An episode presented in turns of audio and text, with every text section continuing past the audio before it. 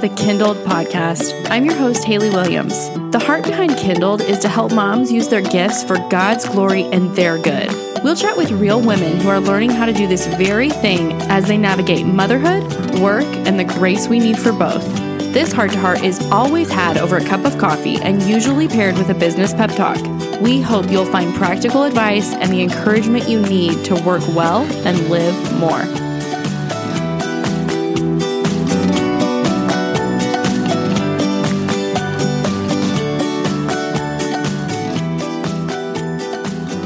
Hey guys, welcome to episode 31 of Kindled. Today I am talking with Jane Johnson.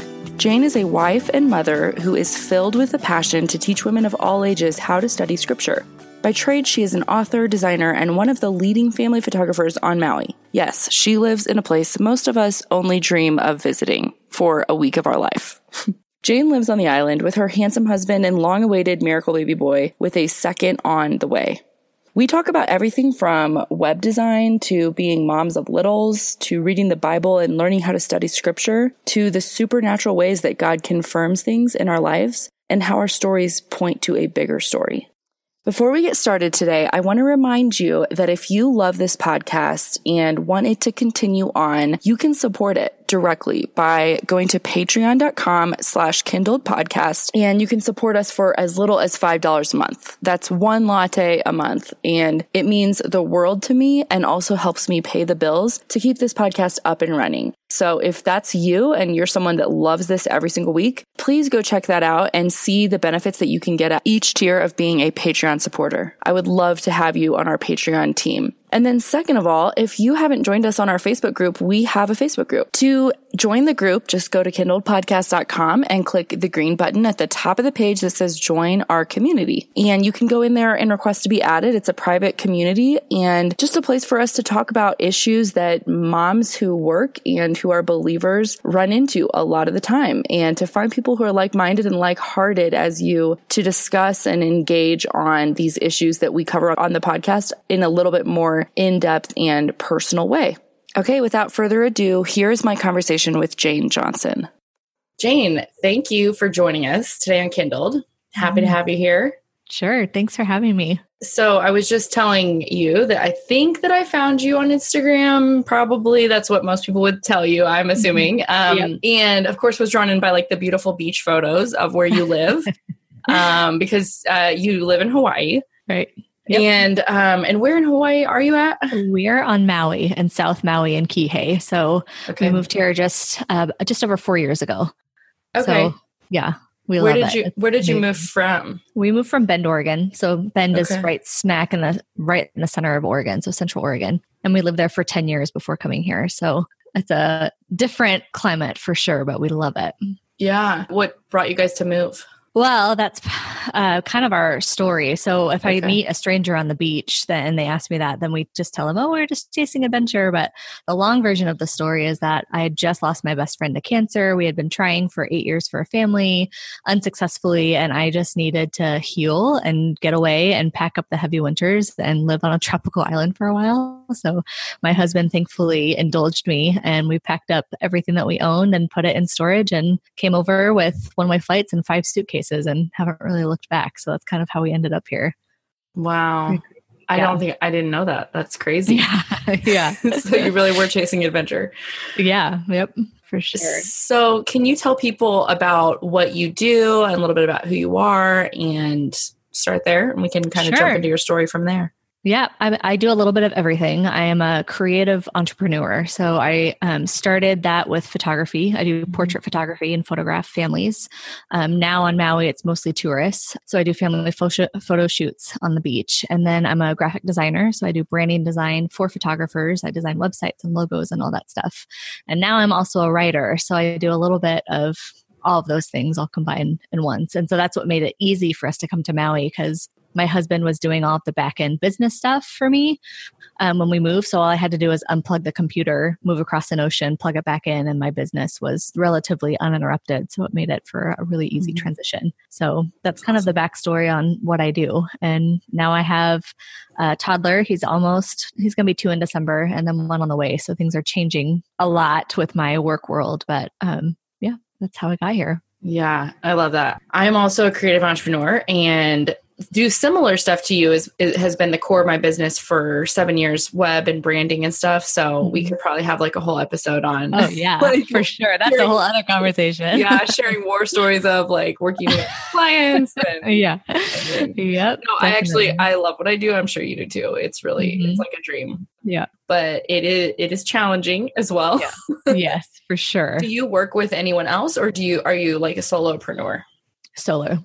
Okay. Yeah, I have loved being my own boss and working solo, but just in the last couple of weeks, or not weeks, a couple of years, it's been, I've missed the kind of camaraderie and collaboration of working with other people. Yeah, I think that I could easily go back into like a corporate world and just have that kind of collaborative environment, but I do love making my own hours and being my own boss and being able to work in my pajamas if I want to.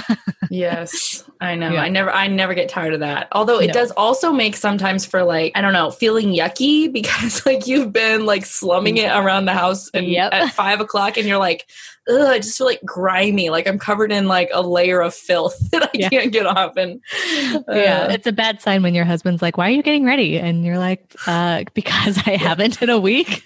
right. Exactly. Yeah. yeah. Totally. My kids, it's really funny because they're used to that as well, especially over the summer when they weren't. We weren't really like going anywhere scheduled, and if I would get dressed and ready to go out for a meeting, my oldest daughter, who's four, would be like, "Why are you wearing that?" And I was like, like "I'm dressed. Like I'm wearing my nice. I'm wearing normal clothes, like a human yeah. being. Like I'm sorry that I'm not wearing yoga pants." And it like I think it stresses her out because she's like, "Where are we going today?" And I'm like, "Nowhere."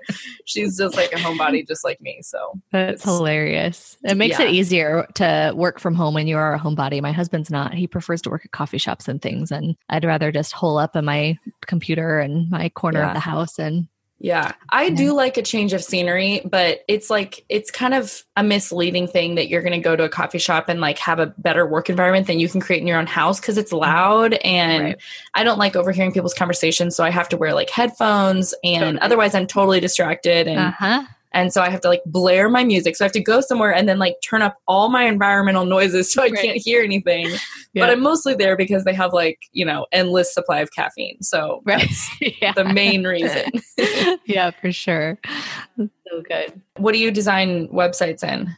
WordPress or WordPress, uh, yeah. Okay. And I, for a, a, handful of years, I worked with a developer where I we built everything custom from scratch. Mm-hmm. And now, just because most of my clients are photographers, I design mostly for show Showit and ProPhoto now. Oh, cool. Um, so it's super easy, so that the the theme's already built in. I don't have to wait mm-hmm. three months for a developer to build the site, you know. And it's super intuitive mm-hmm. for other people to just like you know i can create the design and hand it over to them and then they have mm-hmm. the back end to themselves and it's like super easy for them to update. So yeah. I've simplified quite a bit in the last couple of years. Yeah don't you love that there's so many tools? Like we don't we don't have to design from scratch anymore. Like yeah. i mean some companies need that. Like if you're cnn and you have like you know millions of megs of video then you're probably going to need some like some more intense like back end database solutions Right. But like for even with WordPress designing, you know, I remember I interviewed before I started doing this, I interviewed so I was a journalism grad and I kind of self-taught web design, but my one of my first jobs I was trying to get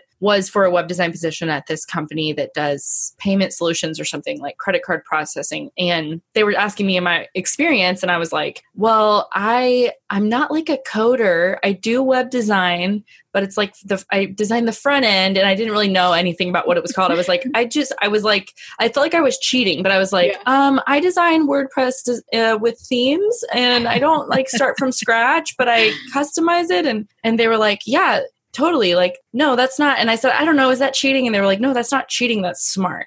and I was like, yeah. okay, all right. mm-hmm. And that was like the first time I realized like this is not less than, it's just different and it's right. efficient. And I'm like, obsessed with being efficient and so that's right. why I love it so much because it's like you're so quick and you have so much flexibility and for sure yep. yeah i actually got into the design accidentally um, back when facebook before they had their algorithms and everything back when facebook was strictly used for networking and having friends and back in like 2009 or something mm-hmm. um, i designed my own website for myself and did a trade with a developer and did his family photos and he developed my Photoshop design website for me. And all the photographers that I was friends with on Facebook saw my new website and then they're like, Hey, can you do that for me? And I was like, sure. And then it just really snowballed into like within two years, I was yeah. had built 150 websites. And the crazy wow. part about that is that my developer friend was just like a little freelance guy and he took the portfolio of websites that he had built for me and then went down to move to California and got a job as a senior manager at ABC and he's worked at the NFL and everything. So kind of like his working with my portfolio mm-hmm. and designs kind of launched his career and everything, which is pretty wow. crazy. So before we came to Maui, I was interviewing for a senior level design position for ABC to doing their uh, apps for like the Oscars and things like that. And I was just wow. like, we were three weeks away from moving. And I was like, God, I cannot make the choice between career and salary and money and, you know, all of the American dream or living on an island and breathing and healing. Like, I, I cannot make the choice. And so, anyways, I was just praying and I was like, okay, God, you do what you're going to do. And they ended up not hiring me. And we moved to Maui. And then, like, three weeks later, my friend sent me an email and he said, Hey, my manager just came in and just told me he felt like it was a missed opportunity that we didn't hire you. And I was like, oh my gosh, God had us in Maui the whole time, you know, and how he just kind of like opened up the red carpet for us to come here and heal and get our little miracle. And yeah, so uh, crazy how he does that. Yeah, so. that is crazy. I don't know that I don't know that I could make that choice either. That sounds yeah, so that hard. Like you're like everything that you've probably pictured that you thought you would want, and then you're there and you're like, I don't know, do I yeah. like? Is this actually what I want? Right, for sure. Man. Yeah. So shifting from web web design talk, so you wrote a book that is coming out in mm-hmm. a month, essentially mm-hmm. October second. You said October second. So and that's called Mercy Mercy like, like Morning. Morning. Okay. Mm-hmm. And well, one I haven't read it because it's not out yet. But right. what what is that book about, and what made you want to write it? So it's a, a combination of things. It's um, part memoir, part our story. Um, so our story is our waiting for a family. We ended up waiting for 10 years before we got pregnant with our little miracle baby. Um, and we ended up not doing anything to make that happen. We had choices in front of us of in vitro or adoption or artificial insemination, all those things. And we just chose that um, we weren't going to do anything and we were just going to wait for God to perform his miracle. And, um, and that was a really hard choice to make. I mean, it was easy to a certain extent in the um, world of faith, but then like continuing to choose that for 10 years when you don't know that it's going to be 10 years worth of waiting was um, a lot. So, um, so it's part that. And then also in the middle of that, walking my best friend through her battle with cancer. And it was um, by the time between the day that she was diagnosed and the day that she died was about 18 months. So it was wow. very quick and very dramatic and just a lot. And she was married to our college pastor at the time when I first met her. She discipled me and mentored me. So she provided kind of a lot of the foundation for my faith and guiding me in things and losing her and not having that answer to prayer while not having the answer to our prayer was just kind of devastating. So throughout that 10 years, I just journaled everything. I'm an avid prayer journaler. I just have to like write everything out to make my brain not be so crazy, get off the hamster wheel a little mm-hmm. bit, you mm-hmm. know? Mm-hmm. Um, and all of that, eventually I knew that it was going to turn into something. Like I just kept telling myself, this is not going to be wasted. It's not going to be for naught, you know? And I knew it was going to be turned into something eventually. So, anyways, long story short, when I was um, pregnant with my first, uh, publishing company had heard about our story and reached out to me and wanted to do a book deal mm-hmm. about our story. And so that kind of turned into this whole project. So it's a combination of our memoir and how we got to where we are, and then also a combination of teaching women how to study the Bible. So it kind of went hand in hand through my waiting journey. I just dug so deeply into the Bible and into scripture every single morning, just like taking the same old stories that I'd read a thousand times about waiting and Abraham and Sarah and Hannah and all of the things that I had heard that sounded so trite. I needed to dig deeper and find something new to cling to. And so I just taught myself how to look up the Hebrew, how to look up the Greek, how to cross reference, how to do all those things to just find something else that I could hold on to. So it's a combination of all those things. It's how to study scripture, it's how to look at the Greek and the Hebrew and all those things. And um, there's a handful of sample Bible studies in there for how I do my quiet times. And so, anyways, it's I'm just really super convicted of not just kind of telling people this is what I've learned in my 10 years, but like providing the treasure map of this is how I learned to study the Bible and to understand an aspect of God's character in a way that most people don't get to. And I want you to learn how to do it too, you know, so that women aren't pendulum swinging from 10 week study to 10 week study and not knowing what to do in between so that they can just kind of open their Bibles in the morning on their own and pick apart any section of scripture without relying on a pastor or a teacher or a book or somebody mm. to you know guide them through so that's kind of it's all kind of mixed into that tied up with the bow of here's our story you know yeah, wow, that's awesome. That sounds so good. And I'm yeah. really excited to see what that looks like in practicality because I think what you're, especially what you're saying about like actually studying the Bible and knowing how to mm-hmm. dig deeper for yourself is something that a lot of a, a, lot of younger adults and probably older adults too are missing in their mm-hmm. own personal walk like even mm-hmm. even people who have been believers for years and years and if you don't know how and even i i mean i've been i've like known the truth since i was very little and and still like sometimes can come to the text a little like okay what am i doing here mm-hmm. and, and and almost like rely more on like okay, God, like strike me with lightning, like give me something magical this time instead of like actually knowing how to look at what is already there because he has right. already spoken and he did, sure. you know, he did give us he did give mm-hmm. us his inspired word and right. and but if we don't know how to actually read it, it's you're missing so much. Right. And it's kind of like when you're, I mean, I'm going to use a Maui reference here, but it's kind of like taking a boat out at sunrise or whatever, sunset, and just kind of floating on the water and standing on the boat and being like, oh, look at that really pretty sunset. Oh, a little whale popped its head up or whatever. But like studying scripture is like when you know how to use the tools, it's like putting a mask on and sticking your face under the water and seeing everything that's happening under the water. You know, like you're missing mm-hmm. out on so much when you're just scratching the surface and floating along on the surface of the story rather than like diving underneath the water. Yeah. Um, and that I think what kind of spurred it on was I there was a five year span where I was teaching at conferences for a good five years, and almost every single time after every single session that I would teach, the overwhelming question that I would get from people after I was done speaking always was, How did you learn to study that way? So they were uh, like, women are so curious about wanting to know how to study the Bible that way on their own, you know? And so that just really triggered something in me of like theology and, and seminaries and all those things. They're fantastic. They're really great things to do. Um, but I feel like for women, a lot of times it feels out of reach, especially if you have kids and you're at home and you have a career and everything else. It's like, that's the last thing I have time mm-hmm. for. But there's so many free resources online that you can just like teach yourself and dig in yourself and mm-hmm. you know like just because you're not going to seminary doesn't mean you can't study the bible in depth and so right. that's yeah. what kind of triggered the okay, well, I can teach you what I've taught myself. You know, I don't have all the answers. Yeah. And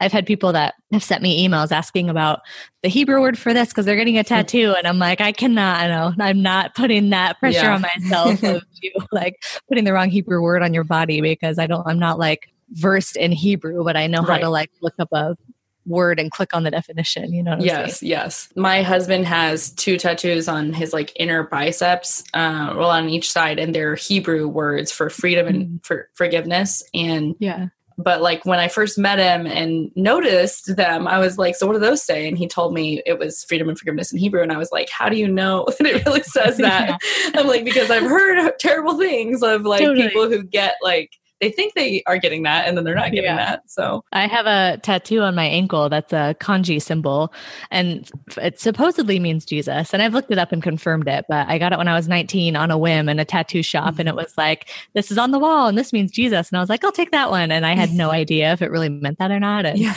so for like two years, I was afraid to go look it up and I looked it up in a book and it looked right to me. And a year ago, I was doing a photo shoot for a family that was versed in kanji. And so the dad was standing in the parking lot and he noticed my tattoo and he was like, Hey, what does your tattoo mean? And or what, how did it come up? He asked something about the tattoo, and I asked him, "Well, what do you, what does it say?" And he said, "What do you want it to say?" I told him, no. and he laughed a little bit, and he confirmed that it means Jesus. But I oh, was so nervous of like yeah. I heard that same story of like you think that you're saying mm. one thing and it yeah. means yeah. American or something. okay, I'm gonna make myself sound like such an idiot though, but where is that language from? Kanji? kanji? Yeah. I Well, that's why I was really generic in my story because I almost said Chinese, but I'm not sure if it's, it's Chinese or Japanese. I think. Oh, it's so it's like okay, so it's like a br- like a a symbol sim, symbol language. Yeah. What's yep. Yeah. I don't know how to even say Symbolic, that. Yeah. I'm obviously an idiot, so. oh boy. Oh man. So what I wanted to ask you though before we got off on that was what drove you to a place of being like I want to study the scripture. Like I want to know for myself like what I want to read the original Greek and Hebrew and see what the original meaning of this word is. Like what drove you to that place? I think it was a combination of uh, desperation and curiosity. Um, I remember the first time I was sitting in a coffee shop and I discovered a little um, what a cross reference was in my Bible for the first time. So just seeing that little super script letter next to a verse and i was like what is that and just kind of like hopping around and going from like the new testament to the old testament and watching how the stories connected um, fascinated me because i felt like i just like had a, little sermon in a coffee shop by myself that nobody had to teach me. I just connected the dots myself. And so that was um, i think a little light bulb went off that was like oh my gosh that is like i couldn't do this. This is really fascinating to me. And so it's a, it was a combination of curiosity and then also in the really hardest um, times of waiting when i was just like really grieving the loss of you know like having friend after friend after friend announcing another pregnancy and you know three four five years in and we're still waiting for one and people are going back for seconds and thirds. And i would just cry in my closet you know? I think a lot of it too was just like that desperation of i have got to have two quiet times a day or something just so I can get through the day without crying.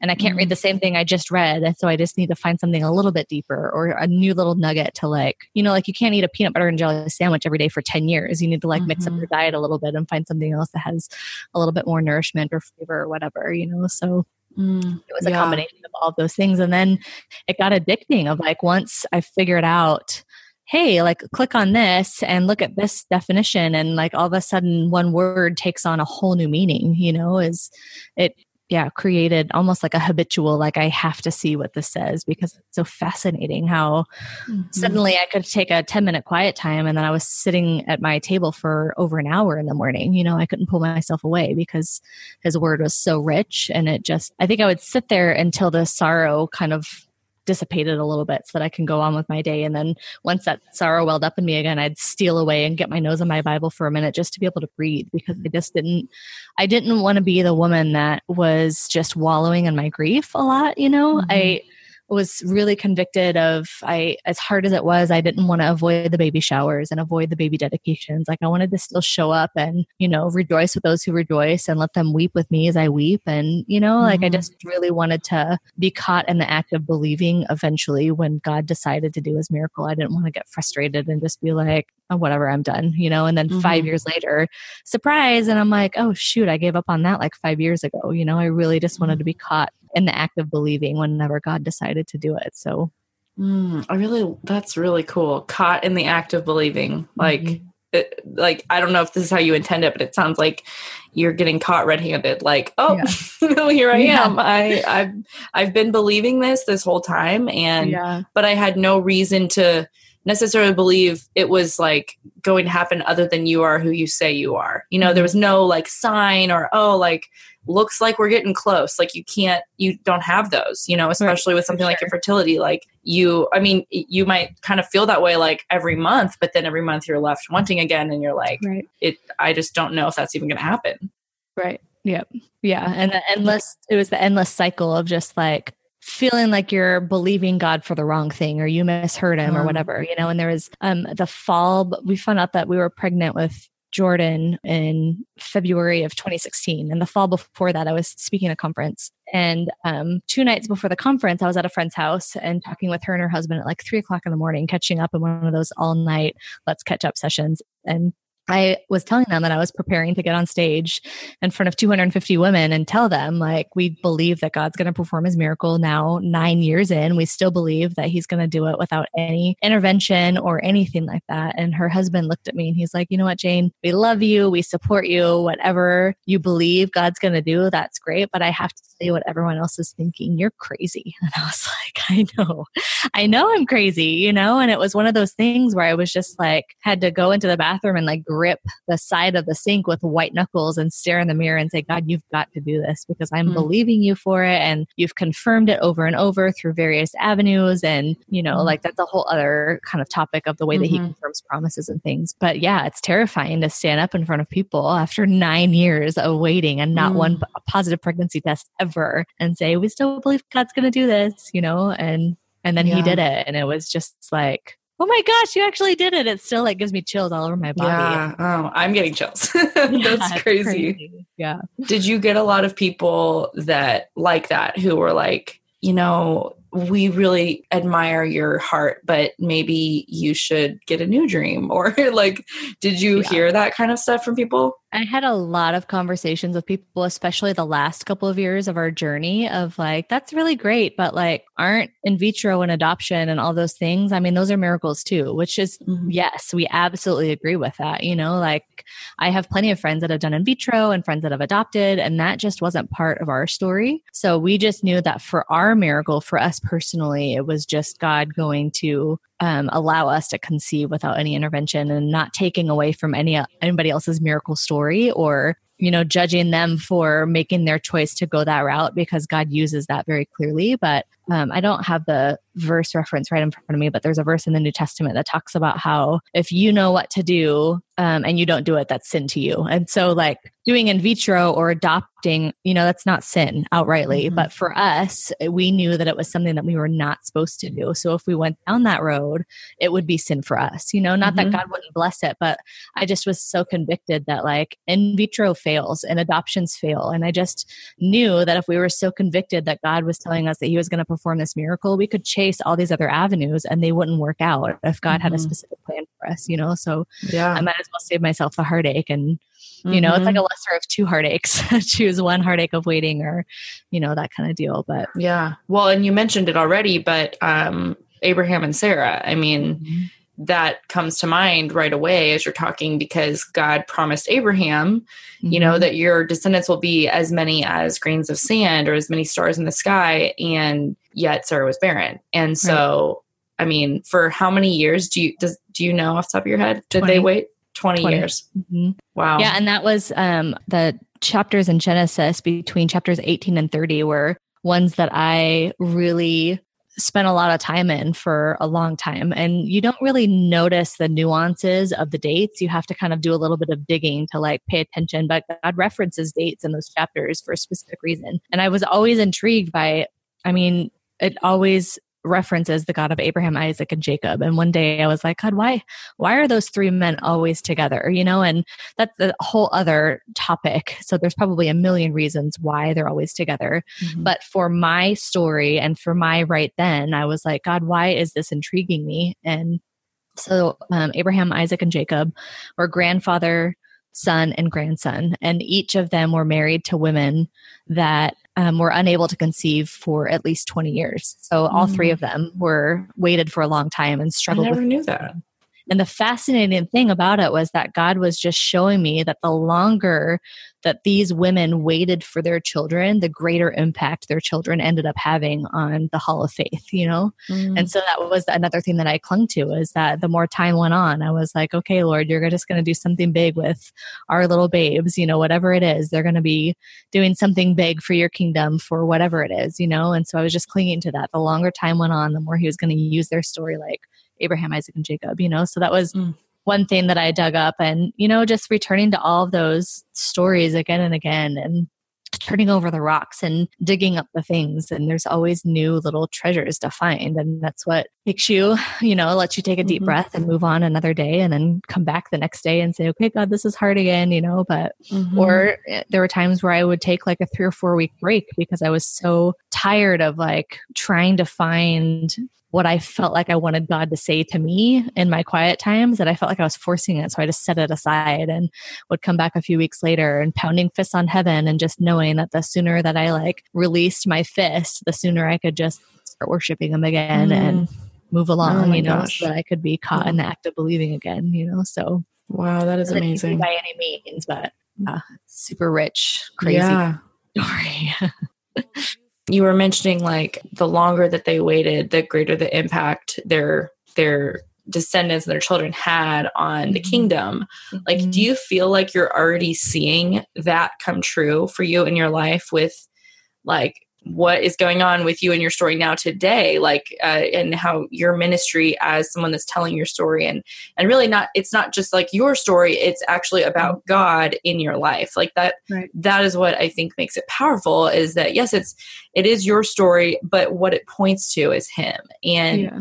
and i'm asking if you feel like you see that because i um, as you were speaking i was like well there it's already happening you know like it's already like i'm i feel like you're already seeing yeah. the you know the first pieces of that like it's just the beginning of the garden i'm sure there's so much more to come but right. it's just really cool to like think of it that way and realize that you know that there is um that parallel there for sure yeah it's really interesting just the timing of all of this and timing of writing the book and just like teaching more and just teaching like through like I use Instagram a lot just as my blog and just talking a lot about how the things that I dig up, you know, in my morning quiet times end up on my Instagram posts. And um, it's really crazy to see just how God has taken this and how it's exploding.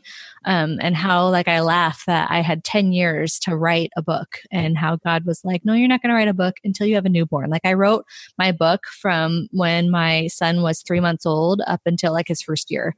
So, like, the worst possible time to write a book when you have yeah. no time to yourself, you know? And he's right. like, Now, when you have no time to do things, is when things are going to get really crazy, you know? Mm-hmm. So, it's, mm-hmm. and it's also really interesting being a writer like i'm new to the writing world. I mean i've been i've had my blog for about five years but it's hard to wrap my brain around the fact that i am a writer now and an author. And you know like you put everything out on social media for people to see but it's this weird thing where like you're not making eye contact with people and you don't know how many people are really reading it. You have like the blind likes but you're not having that eye to eye contact, personal mm-hmm. communications. You don't really know the impact that it's making, but just like the little ripple effects that are already coming about out from, you know, the people that have already gotten advanced copies of the book and are reading the book and and sharing the story, like hearing the feedback from that has been so humbling and mm-hmm. seeing what God is like the little early effects of what he's going to be doing is so insane you yeah. know and just like watching people take the system that i have for how i've learned to study scripture and apply it to their own lives and how it's completely forever changed how they approach quiet times is just mind-blowing to me. So mm. yeah it's pretty fun to watch. Yeah so fun. All right guys i'm sorry to interrupt this awesome episode but i just have one quick word to say Podcasts are so fun, right? It's free content in your earbuds anytime you want to listen to on any topic you want to listen to. I hope that this show is encouraging, informative, and something that you look forward to listening to each week. If it is, can I ask you to go to the podcast app on your phone and leave a review?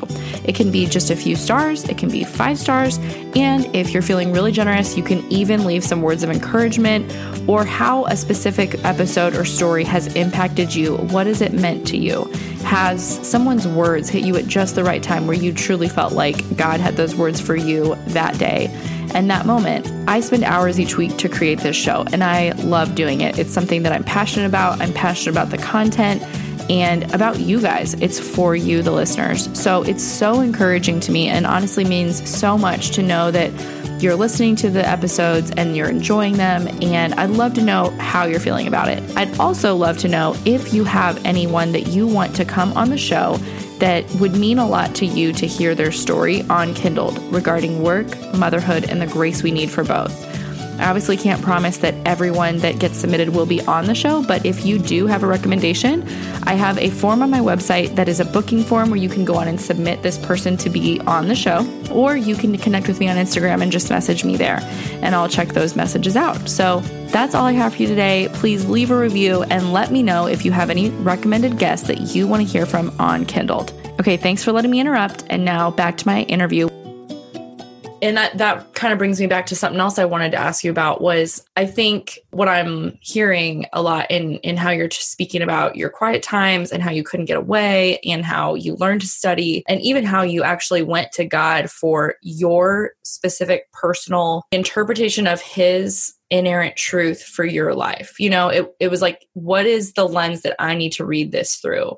Mm-hmm. Um because you do have a personal relationship with God. You do have a faith that is yes, rooted in the ages and in eternity that has, you know, he's always been the same and never will change. But also, it is true that, like, he does convict people of specific things for their own path and say, mm-hmm. you know, you know what, this is what I have for you. And that other thing isn't wrong. And that's right for someone else, but it's not right for you, which is really challenging stance to take in this right in this world and in this age that we live in where everybody can see what everybody else is doing and what everyone else is God is calling them to, and whether that's becoming a parent or becoming an author or becoming a podcaster, or becoming famous on Instagram or like right. whatever the thing is, you know, um, mm-hmm. it's so easy to compare our journey to others and to say, well, like maybe that's what you have for me. How did you cultivate a relationship with God that was rich enough that you really knew with without a shadow of a doubt like that's not what you're calling me to and that specific personal conviction how that developed because i bet a lot of people are like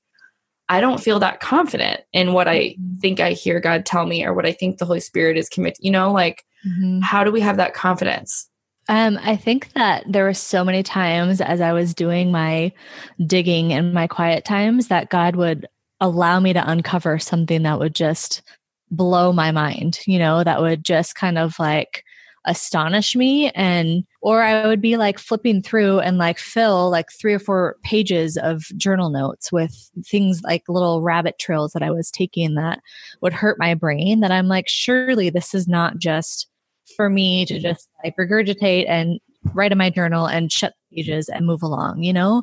Um, but I think that a, a, lot of times he, I, I started noticing patterns. I'm kind of a pattern person of like repeated words and phrases. And when he would like repeat different verses or confirm different things, um, he just started when I learned to just kind of trust his voice, he started speaking louder and clearer to me. Mm-hmm. So I think that when I just stopped second guessing it and just like, this might sound really silly, but I can really tell when the spirit is like speaking to me because my handwriting changes. It's really bizarre, but my handwriting like changes into a specific way when I'm writing in my journals. And just like recognizing little nuances like that and um, when I write down something on my prayer journal and then three days later something else randomly happens where somebody sends me an email or, you know, a text message or I had this dream about you that confirms what I had just written down three days ago, like really just starting to trust in those things um, helped to kind of go deeper and deeper and deeper, if that makes mm-hmm. sense. Um, and also, like, I read a lot of commentaries. A lot of the commentaries that I read, I've actually never read a commentary by a female. I'm still trying to find female mm-hmm. written commentaries. I mean, I haven't tried very hard. I know they're out there, but all of the commentaries that I read are on blueletterbible.com and they're all from like you know the late 1800s early 1900s and they're all written by men and so that um, they're really fantastic and they're rich but sometimes when you're struggling with not being able to conceive a child when you were created to do that and men that's not something that they understand so i would read for mm-hmm. samuel when the, um, hannah's husband talks about you know she's in anguish and weeping because she can't get pregnant and her husband's like am i not worth more to you than 10 sons, you know? And a lot of the commentaries talk about that and how, like, you know, we should just like be content with our husbands and things like that. But I'm like, okay, that's fine. But then she turned around and just like wept quietly, mm. you know, at the threshold of the tabernacle before the Lord because like her husband didn't understand. Yeah. And her friends probably didn't understand, you know, like a, a lot of infertility is really personal and private. And actually, I have to say, I don't like the word infertility. Um, mm. Probably about five years into our journey, it didn't ever sit right with me because I believed that God was going to mm. allow us to have a child. So I called it delayed fertility because I was just like, I can't say ah. infertile. That sounds so permanent, you know? So, yeah. Anyways, um, so it was those kinds of things where, like, yeah, there's commentaries and you have to, like, you know, trust that I'm not, there's nothing new under the sun. It's not like I'm going to discover something brand new that's never been discovered before. But I also have to understand that, like, these commentaries that are written by men are not going to be the best resource for mm-hmm. solace in when you're the body of a female is physically incapable of doing what mm-hmm. you were created to do, you know? So, yeah, I think a lot of it was just like uncovering those. And a commentary is not a, you know, is not the inerrant word of God. It's not right. God inspired. It's written right. by a man. So there's right. room for error, there's room for interpretation, there's room for, for sure. oh, my personal perspective is coloring how I interpret the scripture, and I happen to be a man. Or, you know, if you're a woman, like, you know, you're going to think of all the pain that someone would feel being a woman who didn't have that baby that she wants yet and right. whereas yeah like you just said it's it, that's really interesting point to keep in mind right. like as you are digging into those resources like that they're they're not scripture right and also that that verse did help me with um, Hannah's husband, where he's like, "Listen, am I not am I not worth it to you? Like, come on, let's be content here." Like, it helped me understand my husband a little bit more because there are plenty of couples where like the husband and wife both grieves equally because they can't have a baby and it's hard for both of them. Our story was that my husband was just kind of very black and white about how God was going to do his promise and perform his promise. And he wasn't really grieving the waiting process. It wasn't anywhere near as hard mm-hmm. for him. So that helped me to see, okay, her husband is like pretty content too. So it helped me to like look at mm-hmm. her example and say, just pour your heart out to the Lord. And mm-hmm. it's okay to be angry and it's okay to be honest and, you know, to swear if you have to, because like I feel like people kind of err on the side of I have to approach God with this holiness, which yes, absolutely he's holy, but he also knows exactly what's going on in your heart and mind. So you might as well get out the raw honesty so that you can get mm-hmm. back to like that truth and holiness. But yeah, 100%. Yeah. I love that. Um so how would you say today so and you you got obviously just for anyone that is unclear you did end up getting pregnant with your first son without mm-hmm. any interventions yep yeah. And then and pregnant with number two without any the same way. Wow. yeah. Did you yeah. guys find out gender on this one? It's a boy. It's yep, a boy. Okay. Boy. Awesome. Yeah. What would you say like now? I mean, about where you're at with wait this this idea of waiting because we we talked about this a little bit in our Instagram conversation and you said that you you you still feel like you're in a season of waiting. So what I mean, obviously you're pregnant, so you're kind of waiting to have that next right. that next kid, and what is life going to look like? But how has that changed as you've like had a major prayer of your heart answered?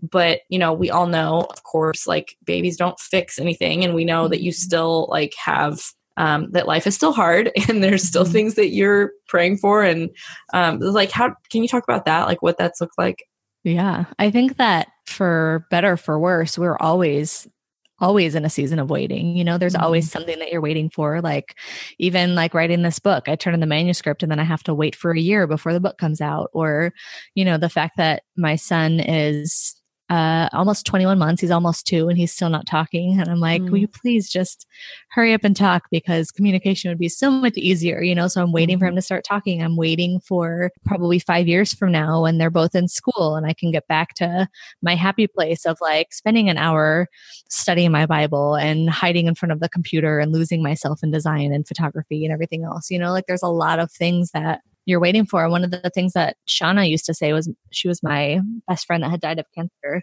but she said that um, you know, like you're always. I think Ecclesiastes was one of her favorite books for you know, just because it's talking about like everything's vanity and you're always waiting for this and waiting for that. And, mm-hmm. you know, like if you're single, you're waiting to get married. And if you're married, you can't wait to have kids. And once you have babies, you can't wait till they're in school. And like you're always waiting for the next season. And, you know, I think a, a social media kind of exasperates that a little, a little bit when you know you're comparing yourself to people's houses and their families and their adventures and everything else. And so i think a lot of my kind of coping with waiting for our family was digging deep in scripture, but also just learning to live vicariously through my own life because I would travel all the time. And a lot of that was to like fill a void and a hole and, you know, that kind of thing, which is fine. If you acknowledge it and that's what makes you happy and you can find joy in doing that, that's fine. But I got so tired of people, you know, that had two or three kids that would just tell me, I'm living vicariously through you. And I'm like, well, I'm living vicariously through you too. You know, like we need to find mm. a way to be thankful for the seasons that we're in now and um, i mm-hmm. think it goes across all seasons and that was one lesson that i had to learn was um, figuring out how to be thankful without kids um, i think when ann voskamp's book 1000 gifts came out probably five six seven years ago a girlfriend of mine was reading it and every friday she would post on her blog a list of things that she was thankful for and it was just like chubby you know like dirty fingerprints on the sliding glass door and crumbs on the like everything that her like kids had left behind of the chaos of the world that she was trying to be thankful mm-hmm. for and i would just get so frustrated because i'm like i've I have nothing to be thankful for, which is so silly to say out loud. But you're like, my house is clean for three days because that's how I left it. And I'm sitting at my kitchen table and there's no sound of feet running around upstairs because there's no kids to do that. Like, what would I write in my list of thankfulness, you know? And mm-hmm. so I forced myself to like sit down and write a daily list of thanks and be really creative because mm-hmm. like your environment doesn't change and your scenes do, don't change. And so now it's kind of the same thing of like trying to be thankful of like, oh, I'm so frustrated. I just want to turn my brain off and lose myself in design and I don't have the time and just reminding myself, remember when you wanted to give it all up and just be a mom, you know, and that's all yeah. you're doing now and you're just not content, you know? Yeah. And yeah. so, and that's a, kind of a catch 22 of like in the aftermath of a miracle is that, you know, like the afterglow fades too for a miracle. And so you're just like, wait, uh, how did yeah. I get here? What's going on? You know, yeah. trying to that mindset is tough it's like in to to finish that thought in a way it's like in the aftermath of a miracle you're still waiting for heaven you know yeah, no matter sure. what answer you may get on this earth it's never going to be what your heart was created for which is to fully mm-hmm. experience and glorify god and we can do that in a mirror dimly here you know and it's it's a reflection of like what we will one day experience and and not to like make this world or experience here to make little of it but that that is kind of why no matter what your answer is or what your prayer is that you feel has finally been answered you're always going to be left with more unknown on this mm-hmm. earth like there will yeah. always be more unknown ahead that you're waiting to find out or waiting to get your answer and i was just telling this to a friend yesterday actually who um, is dealing with some of those fears too of you know will i get pregnant or when will i get pregnant and i was like this is an unknown but your god is not like god is a known sure. god so we can yeah. trust our unknown to a known god and mm-hmm. and i think from my limited standpoint that that has to be why he has us wait you know because in those seasons where we're looking for our confirmation. We're looking for our answer. We're looking for you know all of the things the gifts the blessings the answers that we may want and may even be good things on this earth. When we don't get those we're like forced to go okay well where do i look? Where do i look? Oh my mm-hmm. gosh like i and it's like that panicking like oh my gosh if this isn't going to happen what am i going to do? Like am i going to be okay? And yeah. who am i without that? And mm-hmm. and it forces us to honestly go to the only place that we can find that true comfort and and it's mm-hmm. him so i mean yeah.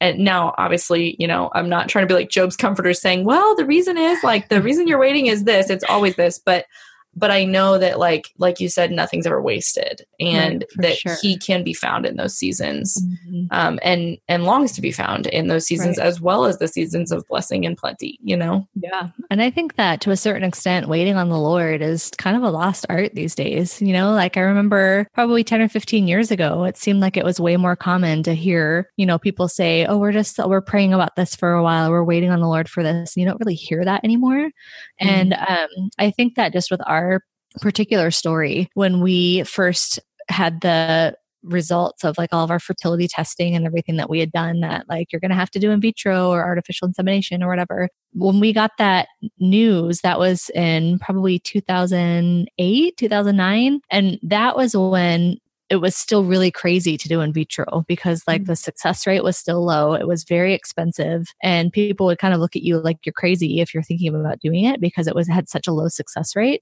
And just in the last 10 years since that has happened or five years or whatever, five, six, seven, whatever it's been, it's flopped, you know, because they've come so far with the su- success rates on that. And I know so many friends that have done it and gotten pregnant su- successfully the first time. And so now if you say that you're not doing in vitro, people look at you like you're crazy. Like it shifted so fast. And I think with the rate that our culture is moving, of like every store or restaurant, it seems like has you can order online, you can order on Yelp, you can order in advance and just go pick it up. You don't have to wait mm-hmm. in line, you don't have to wait to be seated. You know, like there's so many get it now, do it now, buy it now things that when it comes to waiting for a family, you can go buy it now for lack of a better mm-hmm. phrase you know and so i think that a lot of ter- a lot of times just in general people just don't know how to wait on the lord they feel like it's doing nothing but like the word to wait is an it's a verb like you're mm-hmm. still it might feel like you're not doing anything but it's still an action and when you're choosing to not do anything and stand still and see the holiness of the lord it opens him up to be able to move the way that he wants to move so you're personally not doing anything but you're still doing something because god is doing something, you know, just like yeah. in Joshua when the priest had to step foot into the river and then stand there and wait while the river drained 20 miles upstream. And they had to stand there and wait while God drained the river and did everything that he needed to do so they could cross on dry land, you know, like they stood and waited and did nothing, but they're doing nothing provided the path for the miracle for everybody to walk on dry ground. Mm. You know what I'm saying? So yeah. I think that it's it's so counterintuitive to say I'm just not going to do anything. Like it feels like you're wasting time, but it's really just allowing God to move. Yeah, absolutely. And maybe his movement is that confirmation that you do in vitro or mm-hmm. that confirmation sure. that you don't do in vitro, you know, and yeah. and that answer like you said before is is a, par- a part of your walk with God that that no one can from the outside really tell you necessarily what exactly that should look like, you know, because mm-hmm. there's freedom there for you right. to, you know, interpret that in your own walk. Mm-hmm. What would you tell someone if they're like, okay, but how do I wait? You just said it's you're waiting and it's not an action, but it is also an action. Is it mostly about a heart posture or how do we even understand what how do I wait for whatever I'm waiting for? Like how do I do that yeah. well? Um, I think that it's okay to ask God to confirm or deny things. You know, if you feel like God is putting it on your heart to wait, ask him to confirm that and he'll confirm it or deny it or you know he's he's faithful to do that and i think that a lot of times people get nervous asking god for a sign like you're testing god so with my story i think when we were trying to decide if we were moving to maui or not was one of the i was at the of one of the conferences that I was teaching at. And I met a girl there. We were having dinner and I was talking about how we're thinking about moving, but we weren't sure where yet. We are looking at Portland and Atlanta and like all these random like San Diego and Maui, like these random cities that had nothing to do with each other. And we had this short list going and, you know, we laughed about how different that they were and went on our way. And um, seven or eight months later, we ended up moving to Maui. And before we moved to Maui, I was going through my, this is such a silly story, but I was going through my bathing suit drawer and like getting rid of all the bathing suits that I had and like opening up a new stock because we're moving to Hawaii. And mm-hmm. my very favorite bathing suit was a red bikini that like I had had for four or five years and it was threadbare. And it's a kind of suit where like you put on the bottoms and like the fabric just hangs down, like it's saggy and separated and things yeah. But I kept it and my I put it on and my husband's like, no, that is like retired. And I was like, what? There's nothing wrong with it. But he's like, throw it out. So, anyways, I was on the hunt for a new red bikini. I wanted a red bikini. It was so silly, but it was just like, I just wanted a red bikini. Mm-hmm. And so I was kind of shopping for one and looking online, and I didn't ever find one. And we moved to Maui, and I forgot about like my red bikini hunt. And we'd been there for maybe three or four months.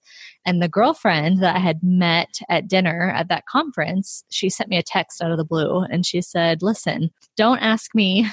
Why I'm asking you this, but do you own a red bathing suit, specifically a two piece? And I was like, well, no, I used to have one, but I've been looking for one. That's kind of weird. Why did you ask me that? You know, even though she told me not to. And she said that night after we had dinner, she's like, I just had a vision of you living on Maui on the beach, wearing a red bikini with a giant swollen pregnant belly. And she's like, I just knew that you guys would end up there. And I was like, like, even when I tell that story now, I get chills all over my yeah. body. And I just like oh instantly gosh started crying and I was like, oh my gosh, you don't know how God just used that vision to confirm something so silly. Like he used a red yeah. to confirm that we were still in the right, you know, waiting process. And so that was the first part. And then a year and a half goes by again. And I'm at this like the same place in my bed where I'm like feeling crazy and questioning everything. And I'm like, gosh, God, it's got, it's been another year and a half what am I doing? Am I still believing you for the wrong thing or the right thing? I need you to confirm or deny this again. Like I wasn't even thinking about the red bikini, but I was just like, confirm or deny that we're going to get pregnant because I can't keep waiting around for seven, eight years if you're not going to do this. And then I poured my heart out in my journal and then ended my quiet time and sat down my computer to start working. And I had um, recently hired a social media manager to manage all like my Pinterest accounts and all those mm-hmm. things she was curating a Pinterest board that was just like the life that I love on Maui. And she sent me an email and the subject line says um, random thought of the day. And then you open it up and it was just a photo of a red bikini. And she said what do you think about this? And i was like oh my gosh you don't understand how like i was just praying that god would confirm or deny. Oh and then all of a sudden here's a photo of a red bikini in my email and i was like okay. Like he just uses these really like that would not mean anything to anybody else you know? But yeah. like for me it was like god like hang on you know like so I wow. think that was one of the biggest things is like just asking God to confirm or deny and write everything down. And from day one, write everything down because you never know what he's going to do with your story. And now I have this book that literally comes from my journal pages, all mm-hmm. the things from the last 10 years that I would have never normally remembered, you know, but just like be honest and dig in and do your best to survive, you know, and then cling to those promises and trust them and let him stretch your faith. Yeah. Because you never let your faith stretch to the point where it tears and falls apart. That's not mm-hmm that's not his heart right and yeah. he's he's a good father and so just like you would ask your dad like okay i'm struggling here can you can you help me out can you give me any mm-hmm. indication like and and i know you're good and i know you say you're good so be good in this instance and be good to me in this very in this exact question that i'm asking you for mm-hmm. um, and to go boldly with confidence before the throne because right. we have christ on our account and because we can approach him and we don't need our we don't need a pastor or a priest to take us there. You can go to god yourself you know totally. um, yep. and and ask him for that. So I, I love that mm-hmm. advice. And i am so excited to read this book and i just i can't wait. It's going to be amazing. So um, okay so the three questions that i ask every guest are what is like something that makes your life easy as a mom? It could be organizing efficiency general advice something that just kind of like helps you get through life Oh man. Gosh, I feel like my answer would be like so specific to Jordan's personality. So like for me what makes it so much easier is just to get outside when I just want to like be lazy and lay on the couch and throw some cartoons on, which are we have our fair share of keep him happy mm-hmm. for cartoons, but just to like get outside and to breathe and to breathe in some fresh air and let him run around, I feel like that makes my life easier. Uh, but also just in terms of like quiet times, I think that I found like not to put the pressure on myself of like, I'm not always going to have an hour to dig in. That's not realistic now, you know? So mm-hmm. I actually just started just uh, writing the Bible. A girlfriend of mine was doing this for her quiet times where she just like opens up a chapter and just rewrites it verse like word for word. And so that is something that I can just like sit down. Like even this morning, he woke up an hour early. He woke up right when my alarm, my quiet time alarm went off to oh. wake me up in the morning is right when he's mm-hmm. waking up now. And I'm like, isn't that oh, funny timing? You know? So anyways, he woke up an hour early. So I had like a 20 minute window where like he laid down in his crib for a little rest and I can just like tell yeah. myself, okay, I don't have to dig in. But if I just like spend 10 minutes just writing out the word, then that's 10 minutes that I can just think on that and chew on it through the day, you know? But yeah, I think that, I don't know. I think organization and efficiency and all those things honestly kind of make my brain hurt a little bit. I think okay. I'm in survival mode right now with a yeah. toddler. Yeah. So I think that it's just little things of like doing what I can to breathe and like prep a meal mm-hmm. in advance because he hates when I'm in the kitchen without him and mm-hmm. you know little things like that. But I think just not not uh, giving myself a hard time, you know, yeah. of like showing myself a lot of grace mm-hmm. because this is a really hard age. It's really oh, great yes. really yes. sweet, but it's a really hard age. So I'm, I'm right there too. yeah, I my youngest is um is a little over two. She's like well June, so I don't know, 27 months, but um they're my my two are 19 months apart and so oh man, I still have like PTSD from that. But when so I think when I noticed it getting easier was when the older one turned 2. Yeah. So you'll be right there, right? When the I'm baby's born, like you'll be right there. Like term. I'm waiting for him to turn two. Yeah. yeah. I mean, I just felt like it. And now, I mean, my two year old still has like she still throws fits to get what she wants and cries with like the intention to make you obey her, which is yeah. hard. But I mean, I think it too it for for me at least, it did like I felt like I turned a corner where I didn't have two babies anymore. So yeah. Maybe that will be your story. Yeah, totally. Cross your fingers. Yeah, I hope. um, what do you do for fun? Gosh. Um, See, everything is different now for after having kids. Like Yeah. my answers are so different. I just went to the movies by myself last weekend. I Oh, that sounds nice. and I was like, all right, my husband put uh, Jordan down for a nap. And I was like, I'm going to the movies. Just turn my brain off and lose myself in a movie for a couple of hours. But What one? Uh, what did you go see? I it cut Crazy Rich Asians. Oh, okay. I Yeah. don't know anything about that. Yeah. It's Was it just like good? a, yeah, just a chick flick that Okay. just takes place in um, Singapore, I think. But yeah, it's about a wedding and, you know, standard chick flick. But Yeah. Um, but tip, I mean, just since we live on Maui, a lot of times we just like go to the beach. I go to the beach probably three times a week with Jordan in the morning just to like get him out of the house, let him run around, and Yeah. yeah, that's That's so fun. much it. Yeah, just get outside and adventure and do stuff. I can't believe you live at like the the vacation capital of the US. like it's not even right. It's not even I right. know it's pretty crazy. I have never been to Hawaii and I really want to go. I've told my husband Yeah, it needs to be our 10 year anniversary trip. sure. Well, so. that's what we moved here for our 10 year anniversary. So okay. yeah, There you just go. Well, way flights. I think that's my confirmation from the Lord that we're going to do that. See you, Kansas City. yes. Um, yeah, that's great. So I'll have to come back to you for some vacation advice when we're actually there. So Perfect. so how do you rest? Last question. How do you rest?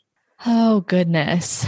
I feel like everyone always sighs on that question. They're always like, oh. I wish I could be resting. yeah i don't i don't know that i really i mean is it really terrible to say that my like ne- like resting is just laying in bed watching a movie or something like i feel Mhm. like that's how i turn my brain off is because my brain is constantly moving with like writing or how to design something or if i'm chewing on some scripture or trying to figure out how to teach my son to not throw that thing or whatever you know if i can just like lay in bed with my laptop and watch some Mhm. reality show that's mindless, I can just like turn my brain off that way. Yeah. One way that I rest. I- Mhm. I yeah, no, that's completely legit. And I am the same way. Like for me watching Netflix is like so indulgent because Yeah. I'm such a productivity like freak with like I just can't sit still. So for me to sit still and and just not do anything is like yeah. wow, I am really living big. Like this is this is pretty risky. So Totally. I think that that's an indication of good rest is when I feel guilty about it. You know, Right. like that's what Right. rest really looks like. That's why I feel guilty saying, well, I just watched Netflix. yeah, exactly. I just did absolutely nothing yeah. helpful for anything, but it was good for my brain. So yeah. Totally. Yeah. I love to take baths too. That helps. Oh, I know. Me too. Nice oh my gosh. with the laptop propped up so you can watch Netflix. yes, that's awesome. I usually play like aud- audiobooks or podcasts or something and Oh, yeah, yeah. I love it. That's like that's been my routine lately after the girls go to bed is I'm like I'm going to take a bath, peace out. Mhm. so yeah, for sure. Oh man. Okay, and so where can people find you online and connect with you and how do we get your book? So my website is janejohnson.com. Super easy. Uh, last or uh, first and last name to remember. So janejohnson.com. My Instagram is Jane underscore Johnson. That is the downfall of having a really common name is that Mhm. there's a million Jane Johnson. So so Jane underscore Johnson on Instagram. And then so the book is available for pre-order now uh, across all avenues. Um, it's on Amazon and christianbook.com and Books a Million and all those places. And we're doing a giveaway for the pre-order.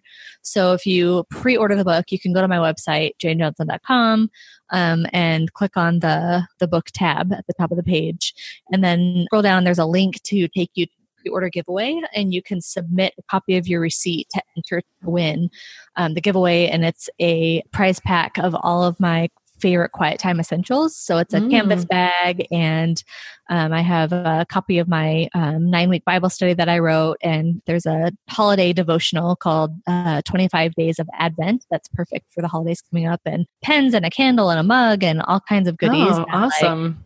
really get you excited to sit down and have a quiet time with your Yeah. favorite coffee or tea and the perfect candle and everything. So, um, after the book comes out with all of the pre-order receipts, one person is going to win a bag full of all of the Quiet Time Essentials, and then we're also doing a giveaway for the Quiet Time Essentials plus a free copy of the my favorite study bible it's a wide margin study bible so somebody's going to get Oh. um, one of those and then also a one hour skype teaching session with me to Wow. uh, your women's study group, Bible study event, whatever it is. So we're doing Jeez, a big that's a lot of that. stuff. So, that's, yeah, that's awesome. I'm gonna, have to, I'm gonna go pre-order right now. Yeah, so that's totally. perfect. Do it.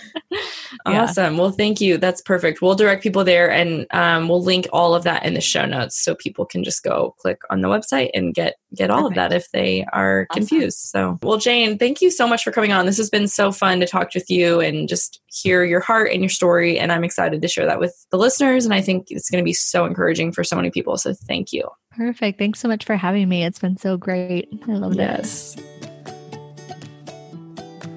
Thank you guys so much for listening. And I really pray that that conversation blessed you and encouraged you and just strengthened your faith in some way. And if you want to connect further with Jane or I, you can find us both on Instagram. I'm at Kindled Podcast and she's at Jane underscore Johnson.